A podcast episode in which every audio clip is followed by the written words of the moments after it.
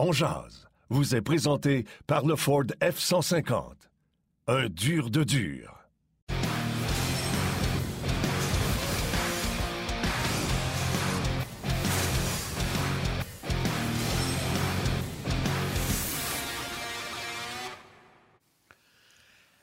Vendredi le 4 février 2022. Bon midi, mesdames, messieurs. Bienvenue à cette toute nouvelle édition de On On est avec vous pour la prochaine heure avec Marc-André Dumont et Bruno Gervais qui seront à l'émission aujourd'hui plein de sujets. On va évidemment parler de hockey. On va parler un petit peu des Olympiques. C'était des cérémonies d'ouverture ce matin. C'est officiellement lancé.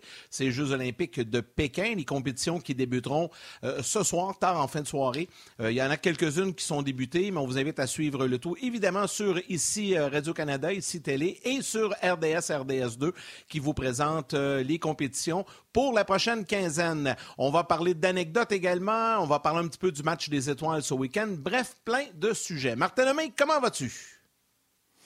Je vais très bien, je vais très bien. Euh, je suis un peu mêlé, je te dirais, avec euh, les Olympiques. Euh, l'heure de m'ajouter là-bas, là, c'est le match des étoiles. C'est pas samedi les compétitions d'habileté puis dimanche la partie.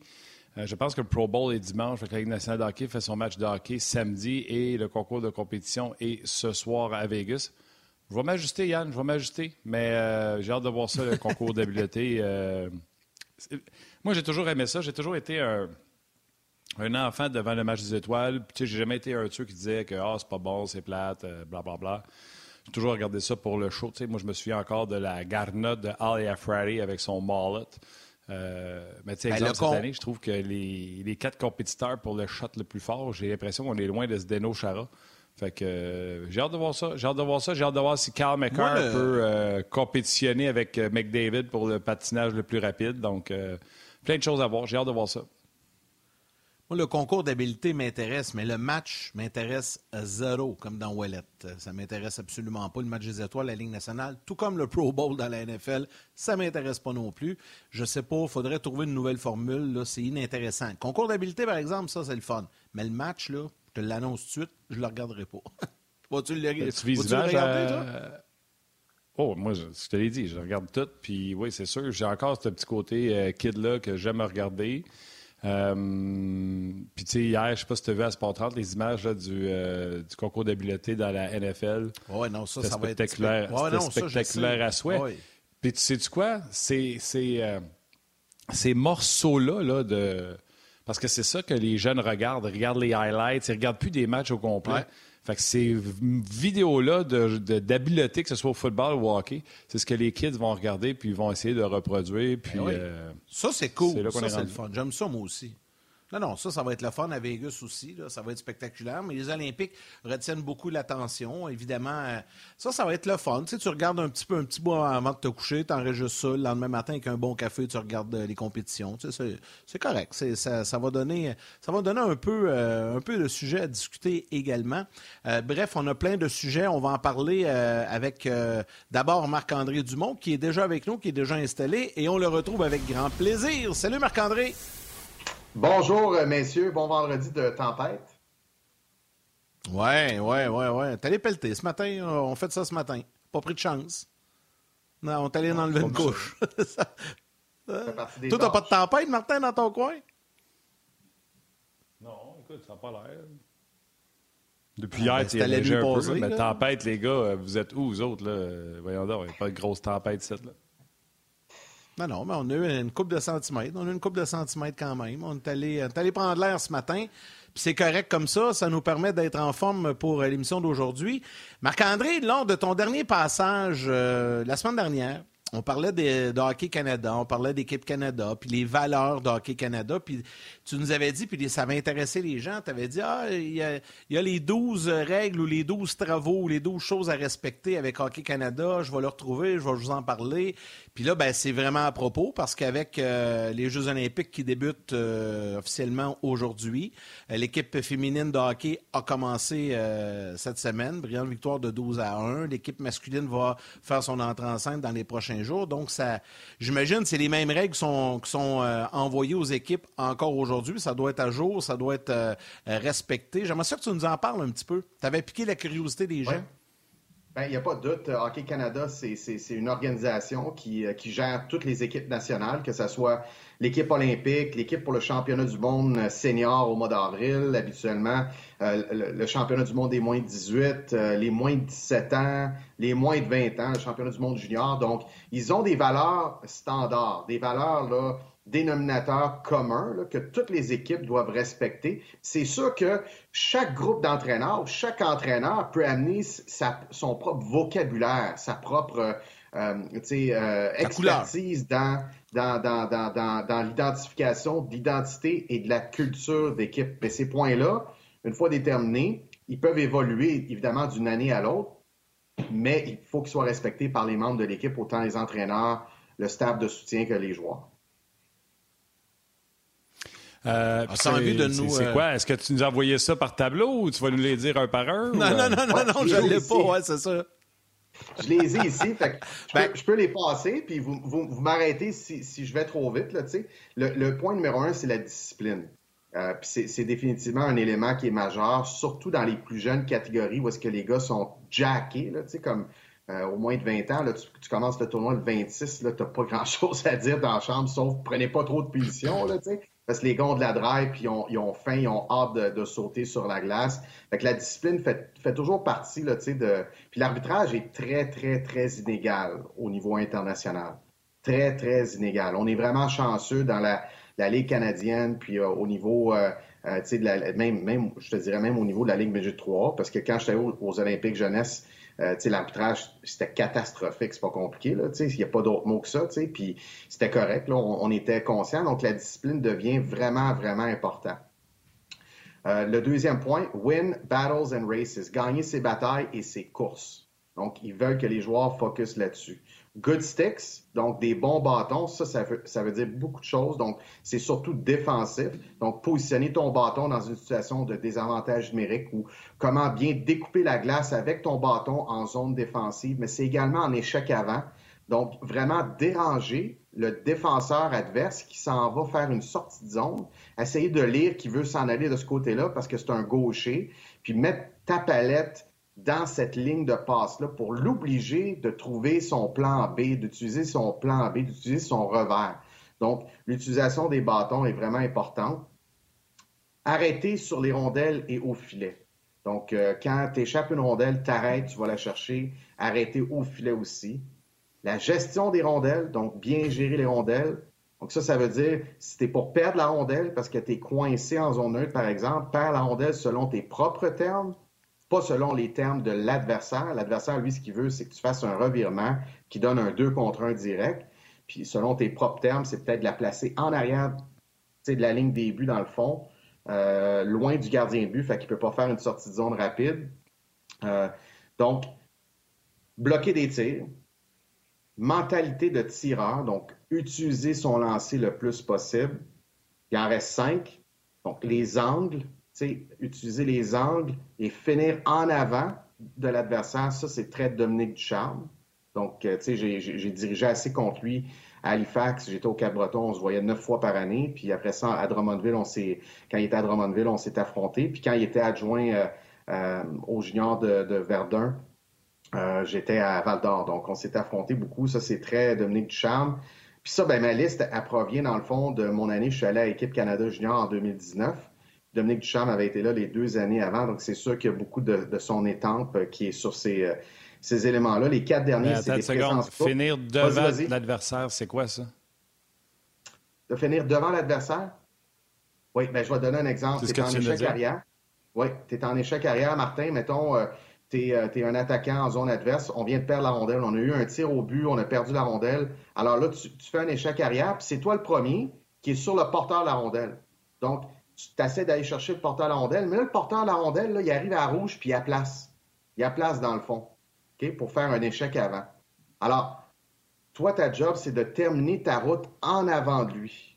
Donc, en terminant en avant de lui, c'est pas une interférence parce qu'il vient libérer la rondelle, puis tu es dans la même direction que lui. Là. Tu ne l'accroches pas, puis tu le trébuches pas, tu finis en avant de lui. Alors lui, ça va ralentir son échec avant. Il va être obligé de bifurquer, puis de prendre un détour pour finir sa route, finir sa route d'échec avant, aller supporter son autre attaquant qui va arriver premier. Donc, finir en avant tout le temps, c'est la même chose pour le défenseur. Le défenseur qui prend le, rush, qui prend l'entrée de zone euh, sur lui, là, le joueur arrive le bord de la bande, puis le défenseur fait un bon travail, il bloque, place la rondelle en arrière du défenseur. Il faut que le défenseur finisse en avant, qu'il termine le jeu en avant de lui, pivote ensuite euh, pour euh, soit organiser la sortie de zone ou bien défendre le territoire.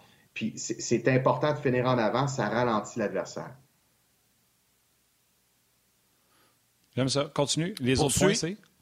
Bien, il en reste quatre. La présence courte, la présence au filet adverse, donc goalie presence. Présence courte. Track back on top of pucks. OK, ça, ça veut dire track, c'est back check, c'est l'échec arrière. Donc, donc, dès qu'on perd la rondelle, il faut revenir par-dessus la rondelle. Alors, par-dessus la rondelle, on top of pucks, ça veut dire que la rondelle est située entre le gardien de but adverse et toi. Fait ça veut dire que ton gardien est en arrière de toi. Fait que tu protèges. Fait que ça, ça veut dire que l'adversaire qui a la rondelle doit affronter cinq joueurs avant de se rendre à ton gardien de but. Euh, et le dernier c'est une, des affaires, c'est une des affaires qui était le mieux fait pendant la course des séries éliminatoires. Le Canadien, toute fois qu'il perdait la rondelle, Toronto, Vegas avait tout le temps cinq joueurs à passer à travers avant de se rendre à Ça, ça a peut-être donné des matchs plates. Les gens n'ont peut-être pas aimé ça. Ça finissait 2-1, 3-2. Mais à toutes les fois, puis c'est pour ça qu'on se demandait comment ça, que des attaques comme ça versus l'attaque du Canadien qui n'était pas aussi euh, épicée que les autres attaques. comment ça, il y avait autant de misère. Oui, Carey Price. Oui, les coups de Sherwood devant le filet. Mais quand euh, Stone avait la rondelle, il regardait en avant de lui, il y avait trois attaquants, deux défenseurs, puis goaler, puis là, tu fais comme, c'est pas fait. Puis là, il faut essayer de passer à travers tout ça. Et le Canadien, c'est ce qu'ils ont fait le mieux pendant les séries l'an passé. C'est un bon point, Martin. Tu as absolument raison. Puis ce que je vais rajouter à ça, c'est que ça favorise une belle relance.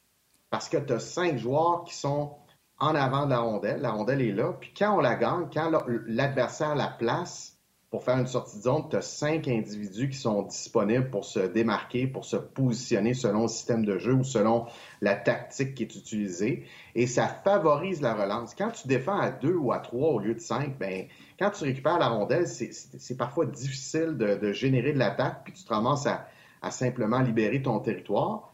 Euh, puis là, ben, ça, tu, reviens en, échec avant avec euh, une poursuite de la rondelle. Donc, euh, ben, c'est une très, très bonne observation. Et le dernier point, c'est des tight gaps, donc euh, un espace euh, le plus restreint possible entre les défenseurs et, l'attaquant. Puis euh, dans notre document, c'était marqué de-smother. Smother, ça veut dire étouffer. Donc, on, veut à, Équipe Canada que les défenseurs étouffent l'attaquant. Un très, très bon espace. Quand je dis un très bon espace, c'est un espace le plus restreint possible entre l'adversaire et toi pour empêcher de prendre de la vitesse, pour empêcher d'avoir du temps. Euh, donc, ça, c'est 12 habitudes qui, euh, qui, sont importantes. Comme je vous disais tout à l'heure, c'est sûr que ça peut évoluer. C'est peut-être plus ça aujourd'hui. Là, aux Jeux olympiques, l'équipe féminine puis l'équipe masculine, il y, a, il y, a, plusieurs points qui vont se ressembler. Ils sont peut-être sont peut tous là, mais, mais l'ordre est peut-être différent ou les mots ont été changés selon le goût des entraîneurs ou euh, peu importe. mais mais, mais, mais en gros, là, Le, défi, euh, Marc-André, aussi pour les entraîneurs, puis tu l'as connu, que ce soit au, euh, Mondial Junior ou peu importe les tournois que vous avez à participer avec l'équipe euh, Canada et même l'équipe masculine aux Olympiques. Féminine, c'est différent parce qu'elles jouent ensemble quand même souvent. Mais vous avez très peu de temps pour implanter un système de jeu et implanter des choses plus spécifiques. Donc, on y va quand même avec une, résolution de 12, 12 choses à respecter. Parce que vous n'avez pas des mois d'entraînement puis pour établir la, culture. Donc, il faut que ça se fasse sur une courte période. Donc, ça, on y va au plus simple. C'est quand même assez. C'est des bons points, mais c'est quand même assez basique. C'est pas très compliqué à appliquer. Et c'est non négociable. Ça, c'est pas négociable. C'est ça. Fait que le jeune, le jeune de 19 ans ou 18 ans. Pardon, Martin? Je disais, ah, dans cette liste-là, c'est surtout que tu n'as pas besoin d'être talentueux pour faire ça. Exact. Et ça, euh, on l'impose donc à Équipe Canada, même aux joueurs qui sont hyper talentueux, qui sont des choix de première ronde Ligue nationale très tôt, puis que, qui vont peut-être amorcer la saison. je pense au camp estival au mois de juillet d'Équipe Canada Junior. Ben, ces éléments-là sont expliqués. Mais il y a aussi tout le système de jeu qui vient avec ça. Comment on fait nos changements en zone neutre en deuxième période. Le, premier attaquant qui embarque, qui s'en va l'autre côté pour empêcher une relance rapide. Le deuxième attaquant va aller mettre la pression sur la rondelle. Le troisième attaquant qui embarque va se positionner tout de suite sur le bord du banc. Alors, c'est le dernier qui embarque, qui protège euh, ils protègent cette, allée-là en dernier. Euh, parce que si l'autre équipe envoie la rondelle vers notre banc durant un changement, ben c'est à notre avantage. On est là, on embarque, on débarque, on embarque. Donc, à moins qu'il y ait trop d'hommes sur la patinoire. Donc, mais l'échec avant, F1, F2, F1, c'est le premier attaquant euh, sur le jeu. Le F2, c'est le deuxième attaquant. comment on joue dans notre zone défensive? Tout le système de jeu était enseigné l'été, au complet. Là, ben, quand on revoyait les gars à la série Canada-Russie à l'automne, évidemment dans les trois ligues, ben là, on, on faisait un rappel de tous ces éléments-là. On disait, voici le système de jeu de Team Canada, puis c'est ça qu'on va jouer cette semaine. Puis ensuite, ben, au mois de décembre, quand euh, on, prépare l'équipe, les gars arrivaient autour du 2-3 décembre, puis normalement autour du 20-19. Là, je ne suis pas nécessairement très bon dans les dates, mais 18-19, l'équipe est faite, donc c'est à peu près 10 jours de camp, 10-12 jours de camp durant ce, camp-là, on travaille le système de jeu, tous les éléments, l'échec avant, sortie de zone euh, sur une mise en jeu gagnée en zone défensive, euh, tous les éléments sont pratiqués. Mais les 12 éléments qu'on a parlé, les 12 habitudes, ça, c'était non négociable. Il fallait vraiment que les joueurs s'appliquent à, être 100% là-dessus. Question que bien les gens doivent se poser, euh, c'est M. Boyer, je pense, Jean-Marc Boyer qui pose la question ces 12 affaires-là, comme exemple, ce que moi je disais, de toujours avoir cinq joueurs à passer à travers, pourquoi le Canadien ne le font pas cette année si c'est les non négociables de Dominique Duchamp? Pourquoi ces joueurs-là, cette année, ne le font pas que le Canadien? C'est une excellente question. Euh, il peut avoir différents, différents facteurs. Il y, a, plusieurs facteurs. Il n'y en a pas juste un. on ne peut pas dire c'est c'est ça, parce que si, si c'était juste un facteur, ce serait facile à, à gérer. Il y a le fait qu'il y a eu un roulement énorme de personnel dans, dans l'alignement du Canadien à cause du COVID, des blessures, etc. Donc, quand tu es un nouveau joueur qui arrive, ben, là, tu dois te familiariser un peu. Donc, ça, c'est un élément. Deuxième élément, il y a beaucoup de jeunes, plus que, mettons, durant les séries éliminatoires cet été. Donc, les jeunes, par définition, peuvent oublier, c'est normal, c'est dans le cheminement normal d'un jeune joueur, peuvent oublier certaines tâches ou consignes défensives par moment, parce que sont pas encore, leur cerveau n'a pas encore assimilé tout ça, puis c'est pas devenu un, automatisme. Ça, c'est un élément. Troisième élément qui peut être aussi une explication, c'est euh, au niveau du leadership, parce que il euh, n'y a rien comme la pression des pairs, P-A-I-R-S. La pression des pairs, elle est plus forte que, que, n'importe quelle autre pression que tu peux avoir. Exemple, dans une équipe de hockey, l'entraîneur qui, exige quelque chose d'un de, ses joueurs, qui lui explique ça, c'est non négociable, ça a un pouvoir. Ça n'a pas autant de pouvoir qu'un leader dans la chambre qui dit c'est comme ça qu'on fait ça ce soir ou c'est comme ça qu'on fait ça ici. Puis, dernier élément que je vais ajouter, c'est la carte la plus importante pour un, entraîneur, c'est le temps de glace. Puis, dans la situation du Canadien, le nombre de blessés qu'on a, puis le nombre d'absents qu'on a, ben, Dominique n'a pas cette carte-là. Il peut pas, il peut pas, entre guillemets, là, euh, euh, euh, abattre cette carte-là de dire je te donne moins de glace parce qu'il ne sait pas qui d'autre qui va jouer. Tu ne peux pas scratcher un gars ou mettre un gars dans les estrades facilement parce que tu n'as pas nécessairement le personnel pour le faire. Je comprends ça, mais exemple, la jeunesse, si tu le demandes à des jeunes de 19 ans et moins au championnat mondial junior de le faire, c'est parce que tu t'attends qu'ils le fassent. Puis ils sont jeunes. Pourquoi que le fois rendu dans la Ligue nationale de hockey, le même jeune ne le fait plus d'aller devant, finir devant l'adversaire? Pourquoi qu'il ne le fait plus d'arrêter ses rondelles? Pourtant, tu n'as pas besoin d'être vieux ou jeune pour faire ces affaires-là. Puis il le fait au Canada junior. Pourquoi qu'il ne le fait pas rendu dans la Ligue nationale de hockey? C'est la vitesse d'exécution. C'est que quand tu joues dans, le hockey junior, euh, tu sais, quand tu affrontes, mettons, la sortie de zone des Suédois, au moins de 20 ans, ben, ils sont bons, les Suédois. C'est une bonne équipe de hockey, puis ils ont des bons défenseurs, développent bien les défenseurs. Quand tu affrontes la sortie de zone de l'Avalanche du Colorado, tu viens de perdre une seconde. Fait si, ça t'a pris 0.5 secondes te dire Ah oui, c'est vrai, il faut que je revienne par-dessus la rondelle, dans la ligne trop tard. Dans le junior, tu es correct. Dans la Ligue junior majeure du Québec, tu peux te donner peut-être une seconde et quart, une seconde et demie. Dans la Ligue 3, deux secondes. Fait qu'il y a comme une perte de délai. Fait que c'est cette adaptation-là que les jeunes, il faut qu'ils fassent. Puis c'est une bonne question, Martin, parce que souvent dans le junior majeur, j'asais avec des coachs, puis on disait, tabarouette, les gars me disaient, on, puis on, figurait la réponse en même temps qu'on posait la question. on se disait, les kids qui arrivent, on sait qu'ils ne savent pas ça, ils ne savent pas ça, ils ne savent pas ça, mais la vérité, c'est qu'ils le savent. Moi, je vais voir les pratiques des équipes Midget 3. Il y a plein d'affaires que les gars enseignent qui sont super. Là. Puis je sais que c'est des acquis là. Mais là, dans le prochain niveau, c'est pas un acquis encore, à cause de la vitesse d'exécution, à cause de tout ça. Fait que c'est Mais c'est une bonne question. C'est vraiment, euh, tu as, bien fait de, le mentionner, c'est vraiment la vitesse d'un niveau à l'autre. C'est vrai que la vitesse, des fois, on l'oublie. on l'oublie, mais c'est ça la grosse différence. J'ai dit, t'es fin avec moi, tu me fais bien paraître. C'est une bonne question. Je ne le dirais pas si je ne le pensais pas. On va faire un lien justement avec les jeunes parce que Martin disait bon, euh, OK, ils le font dans le junior, pourquoi ils sont prêts à le faire en haut, des fois la fraction de seconde et tout ça. Il y en a un qui connaît, euh, qui connaît beaucoup de difficultés cette année, puis on se demande un peu qu'est-ce que le Canadien devrait faire, puis tu veux en parler un peu, c'est Cole Caulfield. Euh, lorsque là, l'équipe va reprendre ses activités la semaine prochaine, il y a quand même plusieurs gars qui sont revenus. Là, D'après moi, ils vont être reposés. A trois quarts de l'équipe sont au soleil présentement. Ils se reposent. Donc, Qu'est-ce qu'on fait avec Cole Caulfield? Est-ce qu'on le garde à Montréal ou on l'envoie à Laval, euh, Marc-André? Oui. Ben, je, vais faire le lien Cole Caulfield, puis en, rajoutant peut-être que, tu sais, euh, je disais, le dans junior, tu sais, revenir par-dessus c'est pas toutes les équipes qui jouent comme ça. Puis je l'ai vu, je l'ai observé parce que depuis trois semaines à RDS, on a diffusé des matchs juniors, là, fait qu'on a vu six équipes juniors. C'est pas toutes les équipes qui étaient, qui avaient un système de jeu qui était droit. Puis là, je me disais, ben, il y a certains de ces jeunes-là qu'une fois arrivés dans la Ligue américaine, ils vont avoir un ajustement assez important à faire. Fait que dans le cas de Cole Caulfield, il joue aux États-Unis.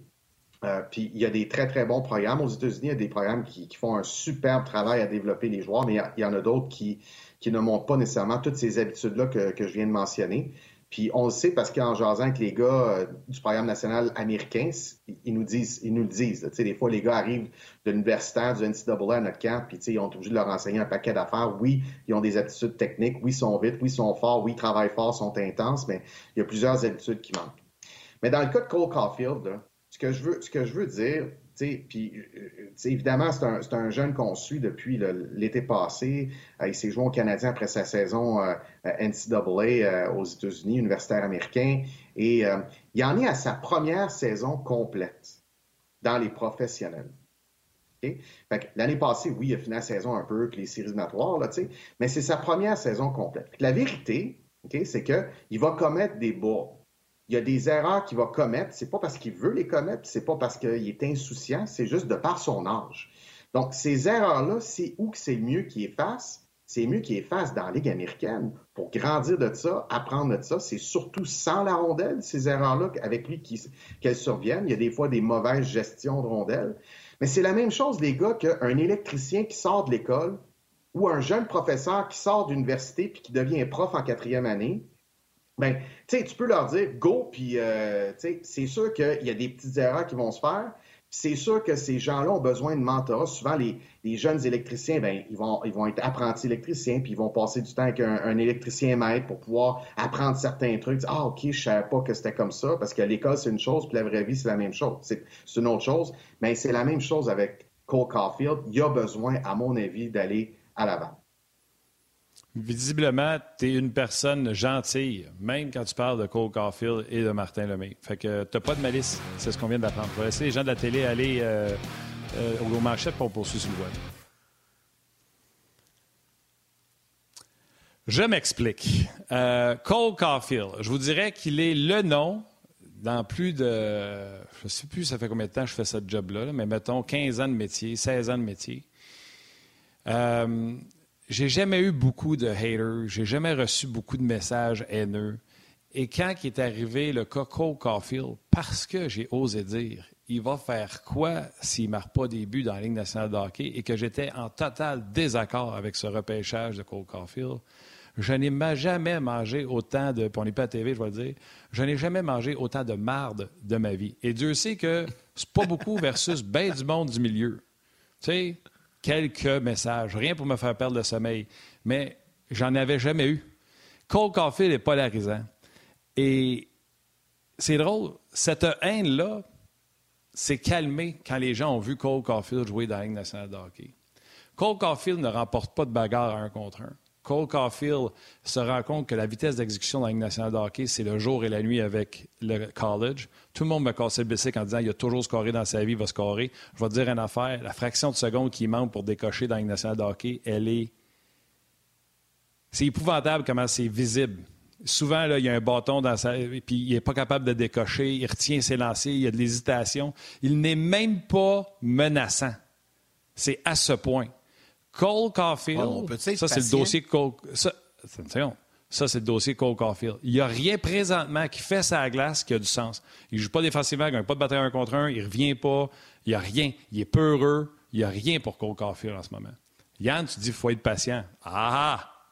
Moi, je l'ai dit, à moins d'un joueur générationnel, d'un exceptionnel, à moins d'un McDavid, d'un Shane Wright, là, ça me dérangerait même pas qu'il fasse un an encore de plus junior l'an prochain au lieu de monter dans une nationale hockey. À moins d'un exceptionnel comme Sidney Crosby, tous ces jeunes-là devraient aller faire l'apprenti électricien et aller apprendre leur métier dans la Ligue américaine. C'est un non-sens d'avoir pris ce kid-là, qui est à des années-lumière d'être prêt, puis de l'avoir mis dans la Ligue nationale de hockey cette année, puis d'avoir pensé qu'il pourrait tirer son épingle du jeu. À la seconde qu'on a vu que rien marchait, puis qu'il était en méthode survie dans la Ligue nationale de hockey, je sais qu'il y a des blessures, on aurait dû le retourner dans la Ligue américaine. Puis quand on l'a retourné, on aurait dû le laisser là. Parce qu'il était pas bon dans la Ligue américaine. Puis la journée qu'il y a eu un bon match, on l'a remonté. je suis d'accord. Fait que pour le bien du kid, puis Bruno va être là tantôt, là, pour le bien du kid, là, puis là, j'ai tout dit ce que je pensais de Cole Caulfield, mais je parle juste du joueur, là, tu sais. Dans la Ligue nationale, il n'est pas de niveau de la Ligue nationale de hockey. Et pour le bien de tous les jeunes de l'organisation, du Canadien et des autres organisations,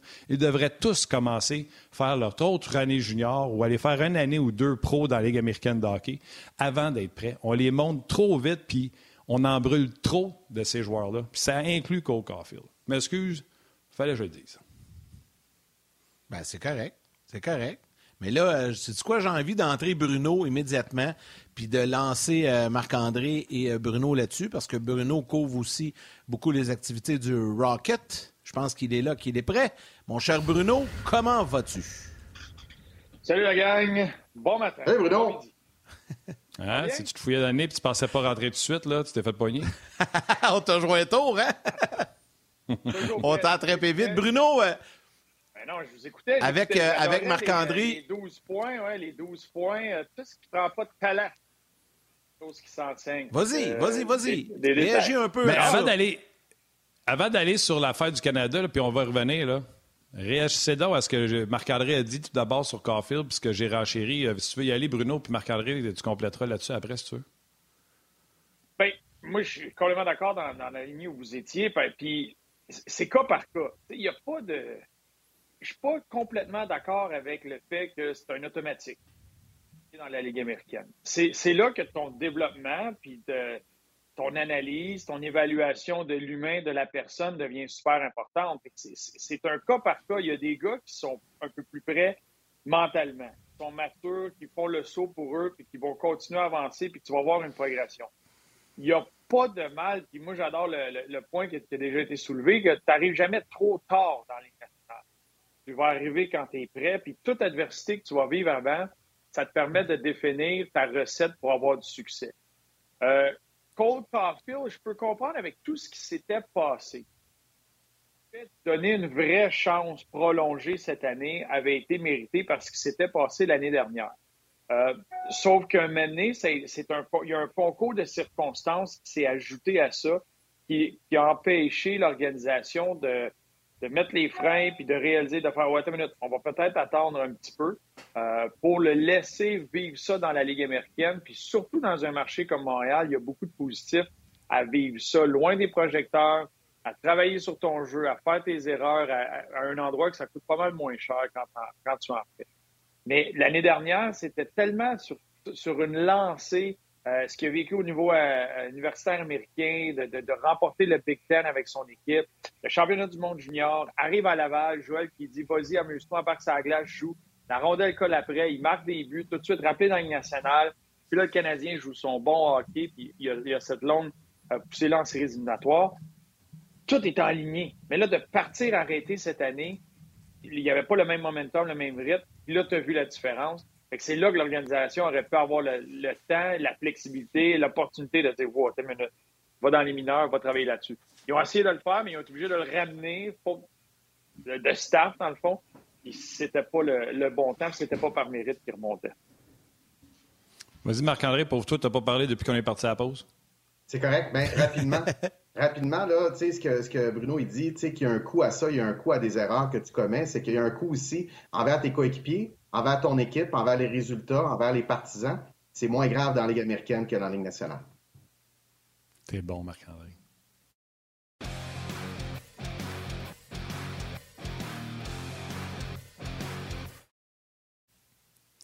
Poursuis ton point, Marc-André. Tu as été coupé par la pause. Vas-y. là, je l'ai shrinké, mon point. Là, je, l'avais réduit au maximum. c'est, On parle de Cole Caulfield. Tu sais, Cole Caulfield, il, fait une erreur, euh, il fait, il une mauvaise gestion de rondelle où il, ne prend pas le bon, euh, il couvre pas le bon joueur.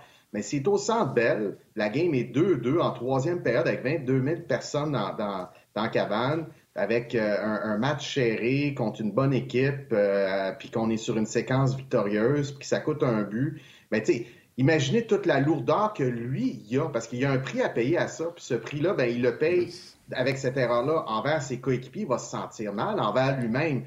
Son estime de soi, sa confiance peut être affectée, devrait pas l'être, parce que la confiance, ça repose sur tes forces, ton identité, puis cette identité, tes forces, ces forces-là ne changent pas à la suite d'une erreur. C'est quelque chose qui évolue dans le temps envers tes entraîneurs. Alors, c'est pour ça que le coût que Bruno parlait, moi, je suis d'accord avec lui 100% c'est que ce coût-là, il est mieux d'être euh, payé dans la Ligue américaine. Les conséquences sont là quand même, parce que c'est la même game, c'est une game de hockey, mais en même temps, euh, c'est dans le niveau euh, inférieur, c'est dans le club école, et puis il y a, moins, y a moins de conséquences.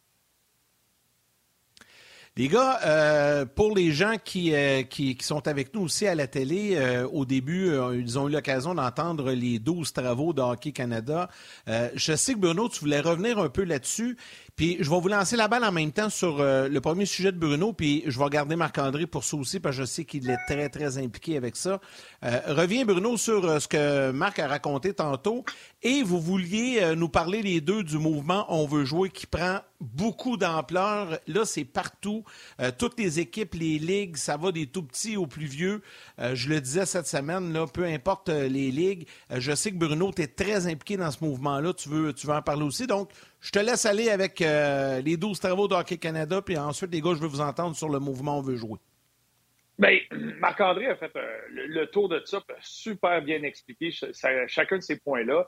C'est que dans un niveau, euh, dans, une équipe, puis de te promener d'une équipe, d'un scénario à l'autre. Là, il parlait du scénario d'équipe Canada Junior, des tournois internationaux, tu n'as pas beaucoup de temps de préparation, que ce soit dans ta saison, que ce soit au niveau Pee-Wee, Bamtam, Midget 3, Junior, etc ces principes-là de base, de fondation, pas besoin de talent. Tu n'as pas besoin de beaucoup de, de, plans ou de préparation pour les appliquer. C'est des concepts qui peuvent euh, facilement être euh, compris et appliqués euh, dans un match. C'est sûr que là, ça en fait beaucoup. Puis avec les 12, tu, mettons, il y, a, il y, a, un certain échelonnage qui se fait, puis une façon de l'implanter. Mais tu n'as pas c'est juste des réflexes. C'est créer des habitudes sur, euh, sur ces gens-là, sur ces joueurs-là rapidement pour avoir un concept d'équipe, avoir une identité, un ADN d'équipe euh, qui va être très difficile à battre. De là, après ça, une fois que tu as ta fondation, mais le reste, quand c'est le temps de lever les murs, puis peinturer, mettre de la décoration, là, tu y vas avec ton talent, avec tes stratégies, avec ta structure, avec le reste, puis là, tu peux vraiment peaufiner euh, l'image globale de tout ça. Mais ça, c'est une fondation que peu importe qui, peu importe où, peu importe quand, pourquoi, il faut que ça soit appliqué. Puis tu peux pas déroger de ça. Puis il faut que ça soit solide. Euh, ça, à mes yeux, c'est une très bonne base de succès. Quand tu travailles au niveau, euh, au niveau d'équipe Canada, au niveau d'une équipe olympique, au niveau d'une équipe professionnelle, euh, avoir 12 éléments comme ça, c'est quand même un, un, volume important, mais c'est pas nécessairement infaisable. C'est sûr que si on s'adresse à, une équipe là, junior, midget, Bantam 3A, ou s'il y a des entraîneurs Pee 3A, c'est sûr que ça fait beaucoup 12 éléments. Puis tu veux, tu veux pas non plus submerger puis les joueurs là, soient perdus là-dedans. Fait que des fois, tu es mieux d'en choisir quelques-uns. La seule chose que je dis, puis c'est des discussions que j'ai souvent avec les entraîneurs qui me disent Moi, je pense que je vais amener les éléments un à la fois. Fait qu'au mois de septembre, je vais amener ces deux éléments-là, puis ensuite, en octobre, ces deux éléments-là. Moi, ce que je dis, c'est T'es mieux d'en choisir juste deux ou quatre ou six, là, mais de les amener dès le départ. Parce que si tu amènes ton, sixième élément juste au mois de janvier, bien de septembre à janvier, il va y avoir des mauvaises habitudes peut-être qui vont s'être créées dans cet élément-là, puis tu vas être obligé de défaire ça rendu en janvier. Fait que c'est comme faire un casse-tête. Tu, sais, tu fais un casse-tête de, de 1000 morceaux ou 500 morceaux, tu sors pas là, la moitié de la boîte. Là. Tu sors pas le, sur 500 morceaux, tu sors pas 250 morceaux, dire je vais commencer le casse-tête avec 250 morceaux, là, parce qu'il va peut-être te manquer de pièces. Fait que tu mets le casse-tête au complet sur la table, puis tu le fais au fur et à mesure. Ça va peut-être prendre du temps. C'est la même chose oh, avec des habitudes, des valeurs, des identités. Marc-André, on voit que tu as un manque d'expérience dans le domaine du casse-tête. Tu vas sortir toutes les lignes droites pour faire ton contour en premier. Tu vas resserrer le restant, tu vas faire ton contour. Après ça, tu vas les séparer dans des bols différents de couleurs.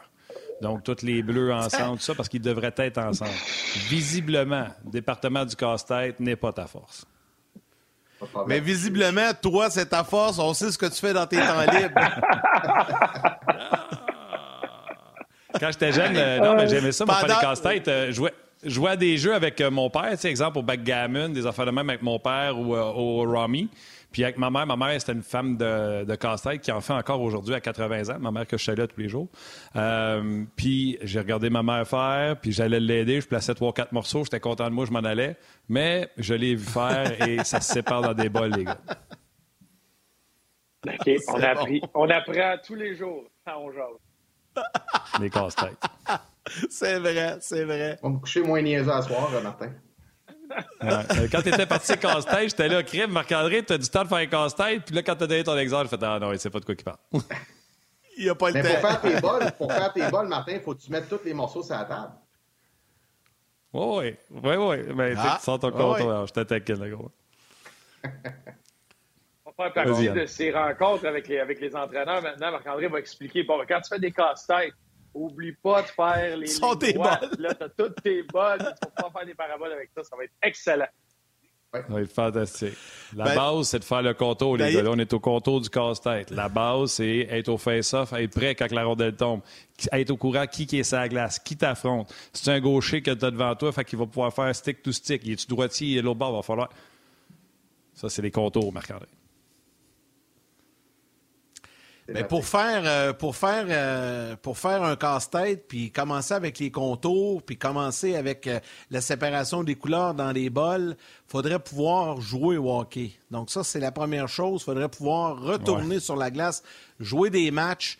Euh, ici, le lien avec le mouvement On veut jouer. Bruno, très impliqué. Euh, Marc-André aussi. Je veux vous entendre un peu là-dessus. C'est incroyable le mouvement populaire qui s'est levé à la grandeur de la province. Euh, hier, on a été mur à mur dans les médias là-dessus, puis ça va continuer dans les prochaines semaines. Bruno, hier, tu m'en as parlé aussi, donc je, te laisse aller là-dessus. L'importance de retourner à la compétition, pas seulement des pratiques. Premièrement, bravo à, la, à gang de l'UQTR. Euh, moi, c'est Mathieu Gravel avec qui euh, j'ai discuté. Mais bravo à cette gang-là d'avoir cette initiative-là qui, dans leur contexte, je peux le comprendre aussi. Là, eux autres, ils ont des équipes dans leur ligue euh, qui commencent avec l'Ontario. Puis là, ça fait longtemps, ça fait deux ans que c'est pas c'est pas facile pour eux. Quand ils regardent autour d'eux, à proximité, il y en a des équipes qui recommencent à jouer. puis ils sont très, très loin sur la liste. Fait que ça peut devenir frustrant, difficile pour le programme. je comprends ça. Mais c'est quelque chose qui est généralisé dans le hockey dans les sports, euh, vis-à-vis les jeunes d'aujourd'hui. Puis qu'est-ce qui n'a pas été dit à propos de ça?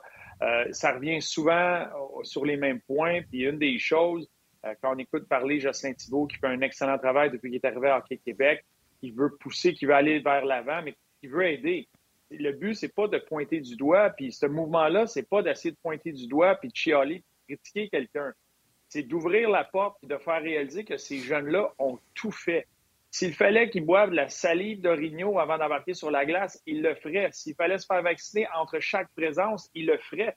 Ils sont, prêts à tout. Dites-nous quoi faire? Fait que c'est, au lieu de. C'est en termes de communication puis de cohérence euh, que, le sport veut démontrer qu'ils sont capables d'être des leaders dans la bonne direction, de la bonne façon, de faire les choses comme il faut pour réussir à arriver à l'objectif que les jeunes reprennent euh, leur sport, leur sport qu'ils aiment. On parle de santé, euh, la, santé mentale, c'est tellement important. Il y a eu la journée euh, Belle Cause il n'y a pas si longtemps. C'est lié ensemble. Puis pour avoir des discussions, moi, ça vient m'interpeller beaucoup. Euh, puis c'est pas pour moi, c'est pas pour ma ligue de garage qui repart, mais quand j'ai beaucoup, beaucoup de conversations avec des jeunes qui baignent là-dedans à tous les niveaux.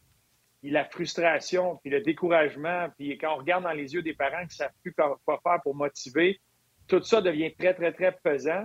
Puis après ça, quand tu te retournes, puis tu vois un peu euh, un manque de communication, puis un parti qui va essayer d'aider, puis qu'est-ce qu'on peut faire là-dedans. Donc, ça a été le but de ce mouvement-là, de dire que le sport, le, hockey peut se placer comme leader là-dedans, mais il y a tout sport qui veulent euh, aussi embarquer puis recommencer. Il y a une façon de faire. C'est pas juste d'y aller, on se, on se fout ce que vous allez dire, puis nous, on part, puis on va jouer. Au contraire, on est prêt à écouter, mais ouvrons cette espèce de, euh, de ligne-là de communication pour être capable d'être sur la même page. du fait que deux ans plus tard, on retombe à ce niveau-là. Euh, la première fois, puis quand il y avait beaucoup d'inconnus, puis je peux comprendre le, fait de, OK, on va attendre, puis il y a beaucoup de choses à analyser, mais que les lignes de communication, que les standards, que les, façons de procéder efficacement ne soient pas établies, puis que encore là, aujourd'hui, c'est difficile, on tire de l'information, il y a des choses qui sont relâchées, puis tu tournes vers les leaders, puis ils ne savent pas plus, on ne sait pas dans quelle direction aller. C'est ça qui devenait euh, un peu, un peu difficile là-dedans, puis je peux comprendre euh, cette réaction-là. Puis belle initiative de le faire de la bonne façon. Euh, bravo à, encore une fois à Puis en espérant, le but, c'est pas, c'est pas de casser des portes, défoncer des portes, puis on, va y aller à notre manière. Encore une fois, c'est ensemble, le faire de la bonne façon, puis démontrer. Puis Marc Denis le mentionnait hier, puis c'était euh, génial ce qu'il disait c'est que c'est une génération, tu sais, c'est facile tout le temps de dire sur la génération d'après, ah, eux autres, c'est comme ça, sont paresseux, c'est tout le temps sur l'écran, on peut pas. Au contraire, c'est une euh, génération qui, moi, à chaque conversation que j'ai, m'impressionne par l'information qu'ils ont. Le fait qu'ils développent leur opinion avec plusieurs sources d'informations comme il faut, réfléchir, et qu'ils veulent faire la bonne chose, puis qu'ils veulent des réponses, ils veulent de la cohérence, ils ont raison de le demander. Donc, c'est euh, dans ce, de ce côté-là euh, que j'appuie énormément, que, que, je suis complètement d'accord avec ça, qu'on veut jouer. Yannick, tu es là-dedans, puis c'est pour les jeunes, c'est pour leur santé. Je me remets dans mes patins quand j'étais jeune, à quel point ces moments-là étaient importants pour moi.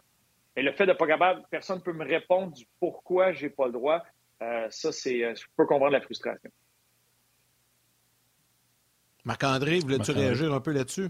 Très bien dit, euh, Bruno. Honnêtement, euh, tu as, expliqué ça là, 100% euh, Je suis en, total accord avec ça. Moi aussi, je trouve ça important, cette campagne-là. C'est une campagne qui, dans le fond, interpelle. interpelle qui? Interpelle la santé publique, le ministère, ministère des Sports.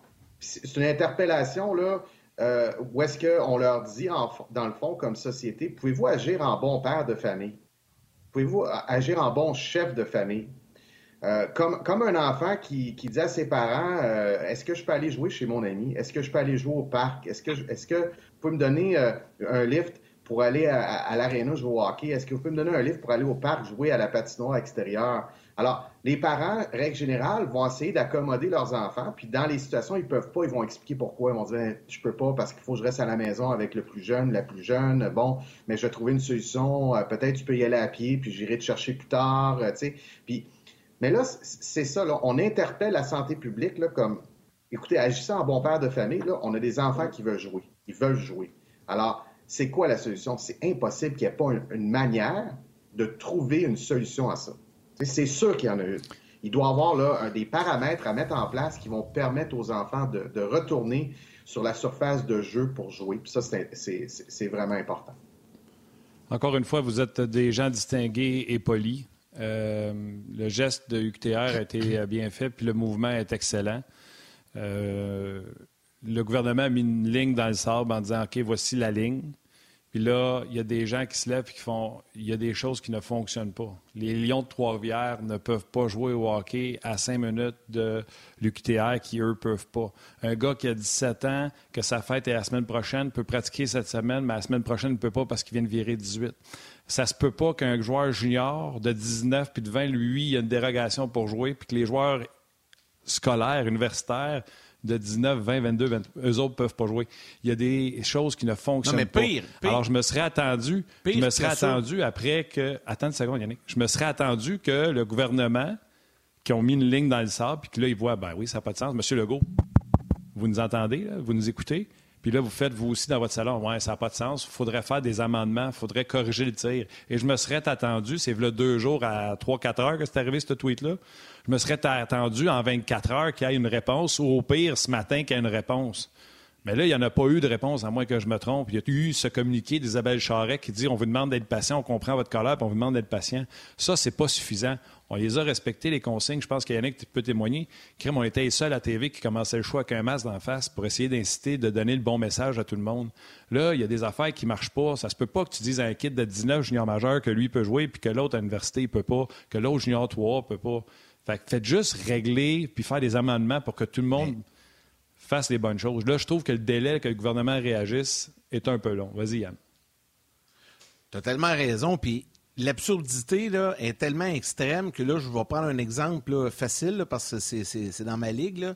Un jeune qui joue Midget 3A, qui appartient, qui a été repêché à une équipe junior majeure l'an passé, qui appartient, là je dis n'importe quoi, Martin Lemay joue pour les Gaulois de Saint-Hyacinthe et appartient au Dracard de Bécomo dans la Ligue junior majeure du Québec. Il peut pas jouer de match Midget 3, mais il peut aller jouer des matchs junior majeurs. Fait que ça, en partant, ça marche pas. Deuxième des choses, Jocelyn Thibault le confirmait hier soir à l'antichambre, puis moi je le sais parce qu'on était directement impliqués. Il y a de plus en plus de demandes de dérogation des jeunes, des parents qui font des demandes pour quitter le Québec au niveau euh, hockey, je parle, pour aller jouer aux États-Unis ou en Ontario parce qu'ici, ils ne peuvent pas jouer. Il disait hier, Jocelyn, qu'il y en a déjà plus d'une cinquantaine de demandes. Ça, c'est jamais vu. Là. Fait faut, faut qu'on réagisse, il faut qu'il se passe quelque chose, parce que là, on est en train de perdre nos jeunes joueurs de hockey. À un moment donné, ça devient problématique. C'était juste ça que je voulais ajouter en complément euh, d'information. Et en profiter, euh, Marc-André, pour te remercier. On t'a fait faire un peu de travail supplémentaire aujourd'hui. Il n'y a pas de problème, ça m'a fait plaisir de, de, de, vous voir, les gars. Je vous souhaite un super week-end merci. Salut Marc-André. À la prochaine. Bye bye. Merci, gang. On va continuer avec Bruno. À toi, Martin. Ben, regarde, euh, on va poursuivre, euh, ben, à moins que tu veuilles compléter euh, sur le sujet de On veut jouer, Bruno, là, avec ce que Yannick a dit. Là. Mais vous avez tout dit, puis c'est ça, c'est la cohérence. C'est tellement difficile. Yann, tu l'as sûrement vécu. moi, ce qui, ce qui vient me chercher, c'est ces moments-là, j'en ai eu quelques-uns, puis surtout quand il y a, il y a ces, il y a ces tweets-là qui sortent. Euh, c'est lancé. Fait que tu te revires vers tes leaders pour savoir, puis tu réalises que tes leaders au niveau de Hockey Québec, puis euh, même tu sais, toi, de la Ligue, personne n'a été avisé, personne n'a fait partie de ce plan-là pour justement peut-être soulever la main et dire Attends une minute, ça, ça fait pas de sens parce que concrètement, sur le plancher, c'est ça qui se passe. Il va arriver cette situation-là. Fait que même pas impliqué. moi, de voir des, des kids de 15, de 15 ans, de 8 à 15 ans, ils viennent te voir, puis là, ils te présentent le téléphone, mais ils disent Ça veut dire quoi, ça euh, attends une minute, là, tu sais, je vais regarder. Puis là, il y avait l'affaire des masques. Au niveau civil, il n'y a pas besoin de masques. Les plus vieux, tu sais, je sais pas. Puis je comprends l'affaire du masque. puis je le comprends. C'est génial. Si ça l'aide, puis dans certaines circonstances, puis est-ce que c'est le meilleur moyen, puis tu sais, d'aller au fond de ça? Puis les kids, là, il n'y en a pas un, euh, pas un qui a chialé d'avoir ce masque-là d'en face. C'est tellement difficile.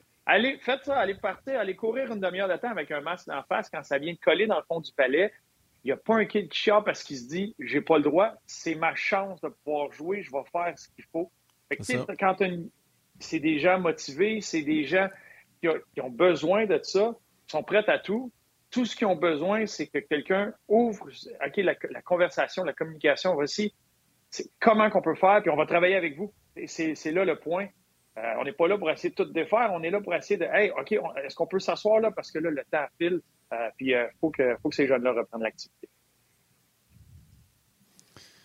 Bruno, tu m'as écrit cette semaine pendant que Guy Boucher et Benoît Brunet comptaient des anecdotes.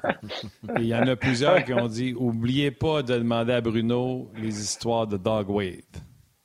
Ah, on peut partir avec celle-là de Dog White parce que vous parliez de Détroit. Euh, Détroit, nous, on a eu la chance. Euh, quand tu vas à Détroit puis tu avec des joueurs qui ont vécu là, qui ont joué là, il y, a des super beaux endroits. Euh, en banlieue, ici et là, il y a des villes, on prenait l'autobus, on allait dans des endroits superbes. fait que je peux comprendre que les gars qui sont là, qui ont une famille, sont très, très bien installés. moi, un ami, Joe Bernier, a joué là. Euh, il a adoré. Il y a, des très, très, très belles places. Il y a un coin un peu plus rough. Puis, pour ceux qui sont un peu familiers, moi, mon époque, c'est M&M, 8 Miles, qui était à Détroit. Euh, il y a un endroit qui était un peu plus rough. Puis Doug Waits qui nous racontait, puis ça, c'est un, coéquipier que j'ai euh, extrêmement apprécié, que j'ai adoré. On était souvent, souvent ensemble. Puis il, me racontait un peu Détroit, puis sa jeunesse. Puis il y a une histoire qu'il nous racontait un moment donné. Il expliquait que le coin un peu plus rough, où il y avait beaucoup de gangs de rue, ça brassait, puis il fallait éviter, mais d'année en année, il prenait de l'expansion. Puis là, il s'agrandissait d'une rue à gauche, une rue, à, l'ouest, une rue à l'est. Puis là, tu le voyais grandir. lui, sa maison était juste à l'extérieur. Puis il est arrivé un moment où sa maison est rentrée dans cette espèce de coin à éviter, qui prenait de l'expansion année après année. Puis son père, c'est un, blue collar, qu'on va dire. C'est quelqu'un qui très dur, travaille très fort, un homme euh, extraordinaire, super drôle.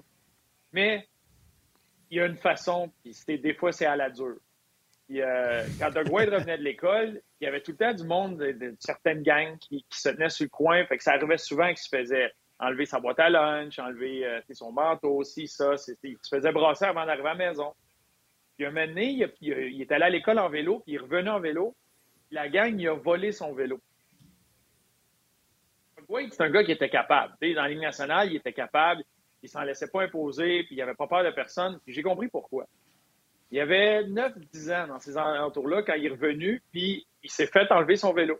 Fait que là, il revient à la maison en pleurant parce qu'il vient de se faire tacter, il vient de se faire voler son vélo au coin de la rue.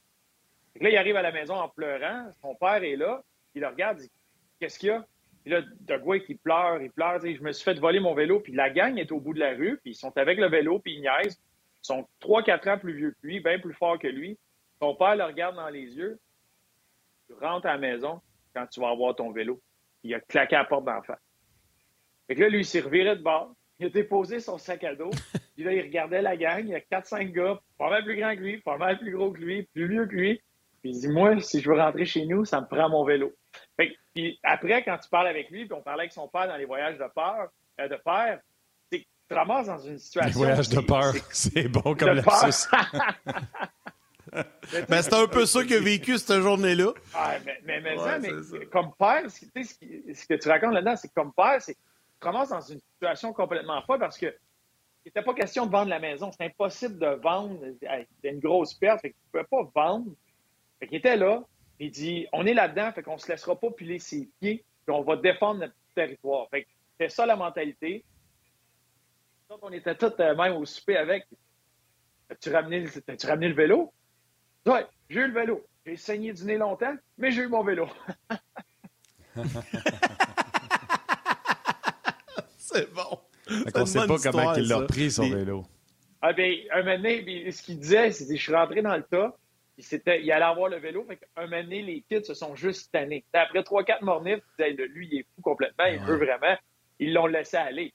Mais il, il a fallu qu'il affronte cette peur-là, eh, je me mets dans ses souliers, ouais, c'est pas évident. lui, il est parti, puis c'est de même. Puis, un moment donné, lui, la notion de poser, tu te laisses pas piler ses pieds, tu as des affaires, tu es juste et droit, mais viens pas, viens pas piger chez nous. Là. Puis ça, ça a tout le temps été quelque chose qui l'a suivi. Il y a du monde qui demande pour Bridgeport, parce que tu m'avais écrit euh, Bridgeport, c'était le pire, je pense. Les gens écoutent, hein, les, les, gens s'en souviennent, mais là, je sais qu'on va s'arrêter, Martin, pour la pause avant qu'il parte son, son histoire. Là. On, va, on va dire aux gens à la télé de venir nous retrouver sur le web pour la suite des anecdotes à Bruno. Salut à nos mamans. Et euh, venez nous retrouver sur le web. Ça se poursuit. Bye, man.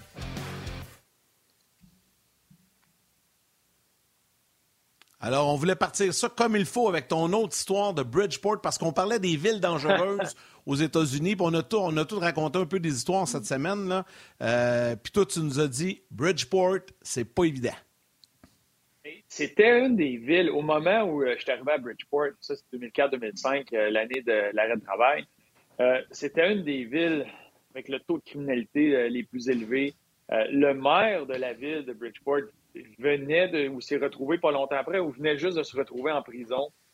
C'est un endroit assez tough. Puis j'ai plusieurs histoires là-dessus. Mettons, j'ai essayé de, de, les garder aux premières, tu ceux qui m'ont marqué beaucoup. mais c'est un endroit où l'organisation, les coachs qui étaient là, te disaient, il y a des, tu n'avais pas le droit de vivre à Bridgeport. Tu allais vivre à Milford. Ben des gars étaient 15 minutes plus loin à Milford. Il y avait Stratford qui était pas loin. Fait là, tu vivais dans des endroits, tu sais, sur le bord de l'eau, c'était génial, des belles petites villes. Mais Bridgeport même, fallait éviter. Puis, euh, une de mes premières expériences, c'est que je déménage, ma première année, je suis recrue, c'est l'année euh, du lockout. je déménage dans une maison pas trop loin, euh, juste au bord de la rue de l'eau, puis c'est une belle petite place, à peu près à 10 minutes de Bridgeport. Puis à l'époque, j'avais un Dodge Shadow 93 vert forêt, qu'on appelait le tank. Fait tant mieux, ça me permettait de confondre avec tout le monde. Mais, J'ai eu ça, Tu vois, j'étais dans le décor. J'ai eu ah ça. J'ai eu un Dodge Shadow. Mon premier char, c'était ça. Ouais, c'est Il y, a, avait un homme, il y avait un homme là-dedans. Je m'ennuie. Je l'ai donné à ma soeur, puis elle l'a détruit en six mois, mais c'était quelque chose de précieux. Euh, le tank qui m'a suivi euh, jusqu'à mes débuts professionnels. Puis à Bridgeport, je voulais pas. pas. là, je dérape un peu, je vais revenir, mais mon bonnet de signature, j'ai été chanceux parce que mon père a dit quand j'ai reçu mon premier chèque de bonnet, le réflexe, souvent, les, gars vont aller s'acheter un char. C'est le pire investissement sur la terre. mon père m'avait convaincu, investis-le pour apprendre. Va l'investir. Fait qu'on avait rencontré la banque, fait créer le compte, un, investissement, puis le devoir, la ristourne, puis le fait que ça grandit, etc. moi, j'ai gardé mon char, j'ai payé 1000 pièces, mon Dodge Shadow, puis je suis descendu à Bridgeport avec ça.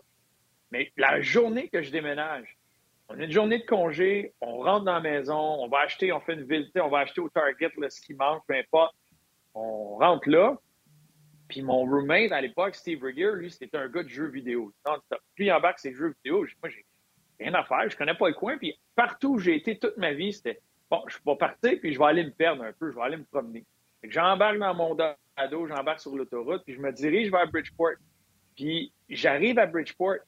Là, là c'était comme le, le clash, là, tu le vois, là, ça commence à être rough. C'était, moi, c'était la première fois de ma vie que je voyais des écoles avec des gros barreaux noirs, euh, des, des, dépanneurs, euh, n'importe quelle boutique, des gros barreaux, des grosses, des espèces de clôtures que tu déplies devant pour barrer. je suis ah ben ouais, tu sais que c'est ça. Puis tout d'un coup, j'arrête. Il y, a, un homme qui est en train de traverser. Puis là, c'est un homme habillé avec les, les gros Timberland, la grosse chaîne, Là, il, se m'arrête, puis il me fixe, il me regarde dans l'auto. Il fait signe à tout le monde de, de traverser. Puis là, il rit par le fait qu'il me fait perdre mon temps. Moi, gars, je suis pas pressé, j'ai rien, j'ai barré ma porte, je suis resté là, j'ai attendu. le monde traverse, je suis, suis peut-être pas à bonne place. Fait, fait, que là, tu conduis, mais tu conduis avec, tu t'observes. Là, maintenant, je vire un coin. Nerveux. un, peu. un peu nerveux. Puis tu regardes un peu partout. Fait je reviens, puis là, je vois, OK, la, pancarte pour la 95. Bon, ben, je vais retourner vers la 95. Je m'en vais là. Fait que je pars, je roule vers la 95. là, je tourne pour embarquer. Je passe en dessous du pont pour pouvoir remonter la rampe et embarquer sur la 95. Puis, tu sais, je regarde un peu partout, puis je tourne en, dessous du pont, puis il y a un auto avant de moi, fait que j'arrête. Là, je réalise que l'auto est immobilisé. dans l'auto. Je me tâche, je passe à côté, la porte est ouverte, l'auto est abandonnée dans le plein milieu de la rue. Voyons donc, c'est ça. Fait que là, je, je rembarque sur l'autoroute, je m'en retourne à la maison. Là, je dis, voyons donc. Fait que là, quand j'arrive à l'aréna, je dis, voyons, tu sais, c'est ça. Puis là, je commence à expliquer un peu ce qui s'est passé. Puis là, les gars me regardent. Tu vas jamais là. Puis là, ils m'expliquent les, quatre coins de rue, tu les quatre rues qu'il ne faut pas que tu rentres dans le milieu de ça. Puis il, nous expliquait qu'à Bridgeport, quand il y avait un accident où quelqu'un accrochait son véhicule ou il laissait le véhicule là, puis il partait. Il n'y avait pas d'assurance, rien, fait qu'il laissait. Fait des véhicules abandonnés, j'en ai vu des tonnes.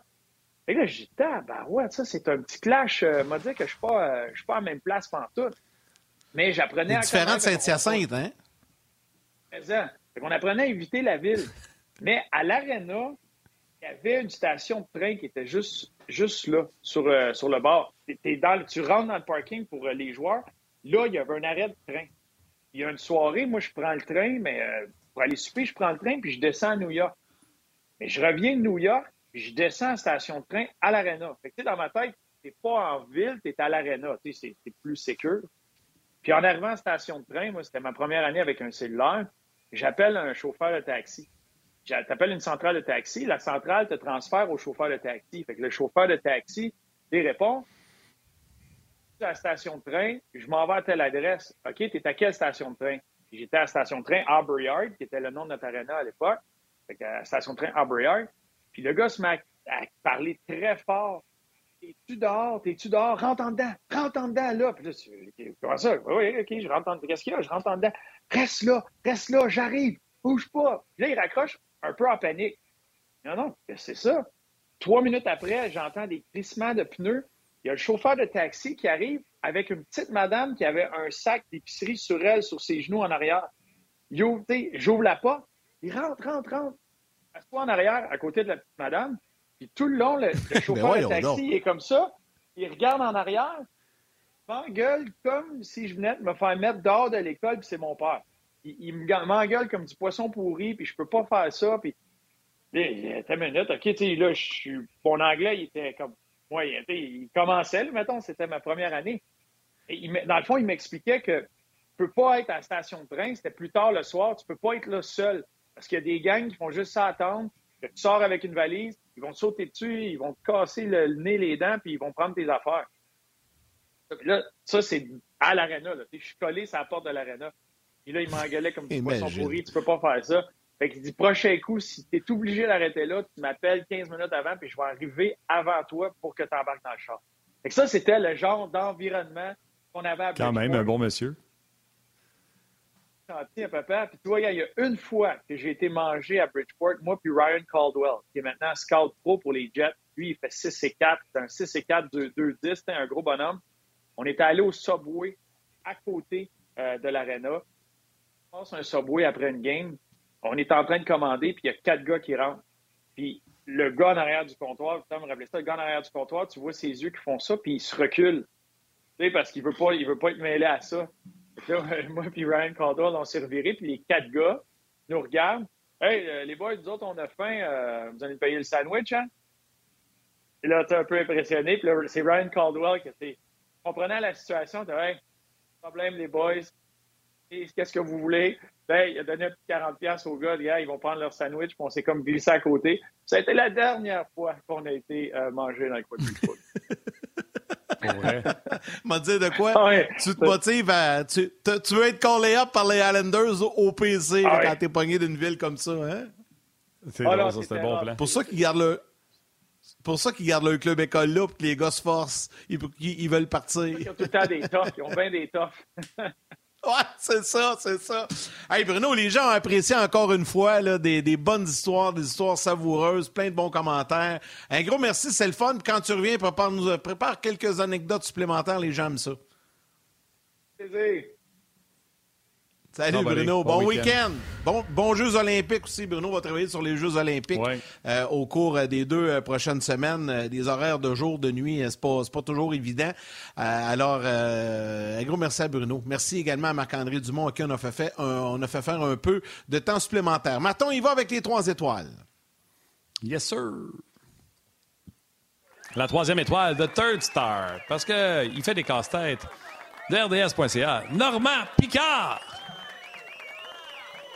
La deuxième étoile de Second Star du Facebook RDS, Gabriel Poulain. Et la première étoile, The First Star du Facebook On Jazz, Régent Cajolet. Cajolet. Alors, un gros merci à Marc-André Dumont et Bruno Gervais. Je vous rappelle que dès lundi, pour les deux prochaines semaines, on ne sera pas à la télé, on sera seulement en version web, rds.ca, Facebook également. Euh, et euh, ça va être, euh, ça va être la même, la même émission, le même podcast, mais on sera seulement sur le web. Lundi, d'ailleurs, c'est Guy Boucher et Denis Gauthier qui seront avec nous. Merci beaucoup à Valérie à réalisation, mise en onde, Tim aux médias sociaux, toute équipe de production en régie à RDS également. Et surtout à vous tous, les jaseux, de prendre le temps de nous écrire, de nous suivre et de nous regarder. Un gros, gros merci. Et mon chum, je te souhaite un bon week-end avec plein d'activités sportives, dont les Jeux olympiques. Ouais, t'es bien fin, puis tu sais, euh, je sais que je passe pas te dire ça, mais moins de délai et pas de pause. Hey, Ça va être le fun. Soyez là la semaine prochaine pour euh, cette version euh, sur Internet seulement de On Jase. Merci Yann. Bon week-end à toi. Bon euh, Jeux olympiques, bon week-end des étoiles, puis on s'en jase lundi. Bye tout le monde, câlin à vos mères, puis embrassez vos enfants. Bye.